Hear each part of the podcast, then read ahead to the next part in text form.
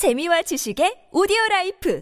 팝빵 안녕하세요. 군사독복입니다. 러시아군이 하르키우에서 돈바스로 이어지는 최후의 기갑전을 준비하기 위해 시급히 병력을 충원하고 있는 현재 또 다른 논란과 문제를 일으킬 수 있을 만한 병력을 동원하고 있어 문제가 되고 있습니다. 최근 병력이 부족함을 크게 느끼고 있는 러시아는 13만 5천 명이나 되는 병력을 수단 방법 가리지 않고 강제 징집해 고작 열흘간의 부실한 훈련 끝에 전선으로 보내겠다고 해서 많은 이들을 경악하게 있습니다. 사실상 러시아 국민들을 상대로 징집한 이런 병력을 전쟁터에 의미 없이 희생양으로 밀어넣는 것이나 다름없는 조치이기 때문인데요. 그러나 아무리 짧다고 해도 이들이 투입되기 전까지는 열흘간의 시간이 걸리기 마련이기에 러시아는 더 시급히 병력을 충원할 필요를 느낀 것 같습니다. 그래서인지 이제 러시아는 무려 4만 명이나 되는 경찰력을 전선에 투입하겠다고 하는데 이들은 일반적인 경찰들이 아닌 무자비하고 악명 높은 이들로 푸틴 러시아 대통령의 친위대나 다름없는 이들에게 화제가 되고 있습니다. 또한 이들은 일반적인 전투원들과 다른 위치에 있어 전쟁 포로로서 대화할 수 없어 더욱 문제가 되고 있습니다. 이 같은 상황은 어찌 보면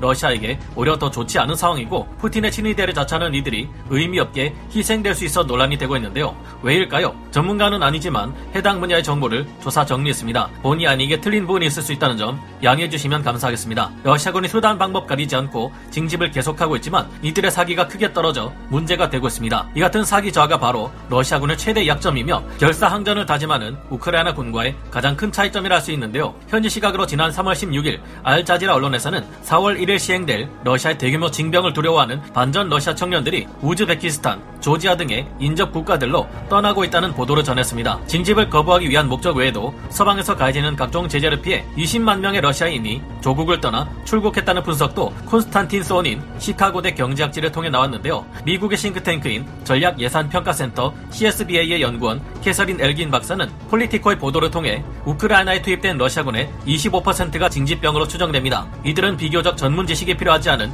병참 임무를 맡고 있는데 개전 초기 병참의 차질을 빚어 러시아군이 고전을 겪었습니다라고 분석했는데요. 그동안의 전쟁을 돌이켜보면 유독 러시아군은 보급 문제에서 심각한 문제를 드러냈고 멀쩡한 장비는 물론 음식마저 내팽겨치고 도망치는 경우가 수도 없이 많았는데 이런 임무에 사기가 떨어지는 징집병 들이 투입되었기 때문일 수도 있겠다는 추측을 하게 만듭니다. 한 달에 25달러, 하나 약 3만 원도 받지 못하는 징집병이 겪는 불평등은 부대 결속력을 떨어뜨리기 일수인데요. 특히 마리우폴에서 우크라이나인들이 끈질기게 저항하며 수많은 러시아군을 소모시켰습니다. 우크라이나군은 마리우폴에서 수천 명 정도의 방어부대와 더불어 아조프 연대가 투입되어 개전 초기부터 러시아군을 상대로 싸워왔는데요. 러시아군은 최정예 부대인 150소총 사단을 전면에 내세우고 그 외 크림반도 주둔군과 돈바스 지역 주둔군 할 것 없이 여기저기 퍼져 있는 러시아군 병력을 거의 무제한으로 밀어넣어 남부 전선의 마리우 폴을 장악하려 했습니다. 여기에 동원된 러시아군 병력은 거의 수만 명에 이르는데요. 초반부터 러시아의 대공세에 맞서서도 우크라이나군은 요새화된 시가지를 기반으로 방어전을 잘 수행해오며 러시아군에게 심각한 손실을 강요했습니다. 3월 22일 기준으로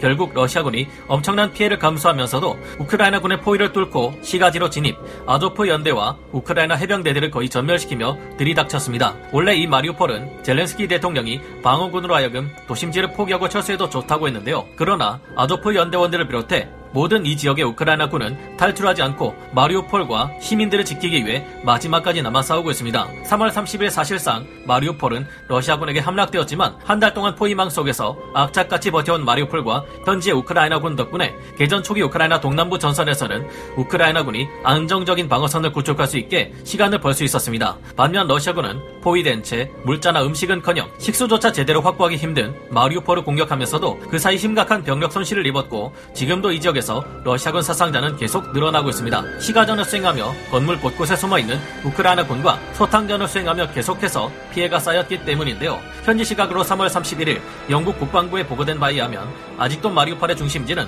우크라이나군이 장악하고 있는 것으로 드러났으며 4월 3일을 기준으로 러시아군은 이곳에서의 전선을 동남부에 한정시킬 것으로 보이고 있는데요. 현재 마리우폴을 중심으로 서쪽에 있는 남부 전선의 헤르손 지역에 우크라이나군의 공습이 이어지며 탈환 작전을 벌이고 있는데 헤르손을 우크라이나 군이 탈환할 경우 헤르손과 미콜라이오를 중심으로 몰아치는 우크라이나 병력이 드디어 절망의 도시 마리우폴을 러시아의 손에서 구해내게 될지도 모릅니다. 갈수록 병력이 크게 줄어들어 부족해지고 있는 러시아군도 이 사실을 잘 알고 있는 걸까요?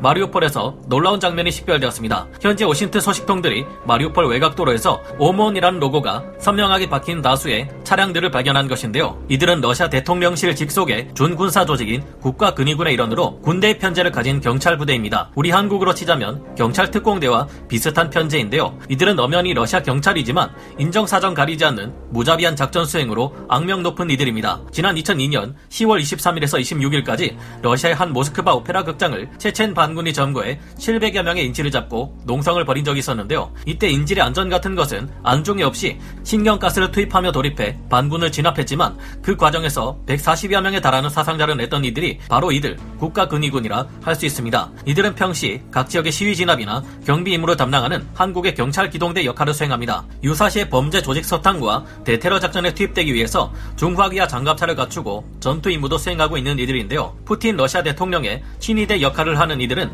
사실상 군대 성격을 갖고 있지만 2016년 제정된 법령상 러시아 영토 내에서만 작전을 수행할 수 있는 경찰의 신분인데 이들이 이제 우크라이나 전쟁에 투입된 것입니다. 문제는 이들의 경우 국제법적으로 국가 간의 분쟁에서 전투원으로서의 신분을 보장받을 수 없다는 것인데요. 이 부대는 4만 명 정도의 병력에 장갑차, 자주포까지 가지고 있는 막강한 전투 병력이지만 우크라이나 군에게 잡힐 경우 포로와 같은 대접을 받을 수 없습니다. 일반적으로 전쟁 시에 잡힌 포로는 이유 없이 해치지 않는 것이 원칙이며 협상 시 요구 조건으로 쓰일 수 있기에 함부로 대하지 않을 수도 있는데요. 하지만 경찰인 이들이 전장에서 항복을 선언해도 받아들여지지 않고 그 자리에서 어떻게 되어버린다 해도 법적으로 이를 제재할 수단이 없습니다. 위험한 전장을 누비면서도 적군에게 포로로 잡힐 경우 목숨을 잃지 않기 위해 카메라는 잘 챙겨들어도 무기는 절대 들지 않는 종군 기자나 다름없는 신분인데요. 갈수록 전쟁을 위해 수단 방법 가리지 않는 러시아의 태도가 어디까지 가게 될지 우려됩니다. 오늘 군사 돋보기 여기서 마치고요. 다음 시간에 다시 돌아오겠습니다. 감사합니다. 영상을 재밌게 보셨다면 구독, 좋아요, 알림 설정 부탁드리겠습니다.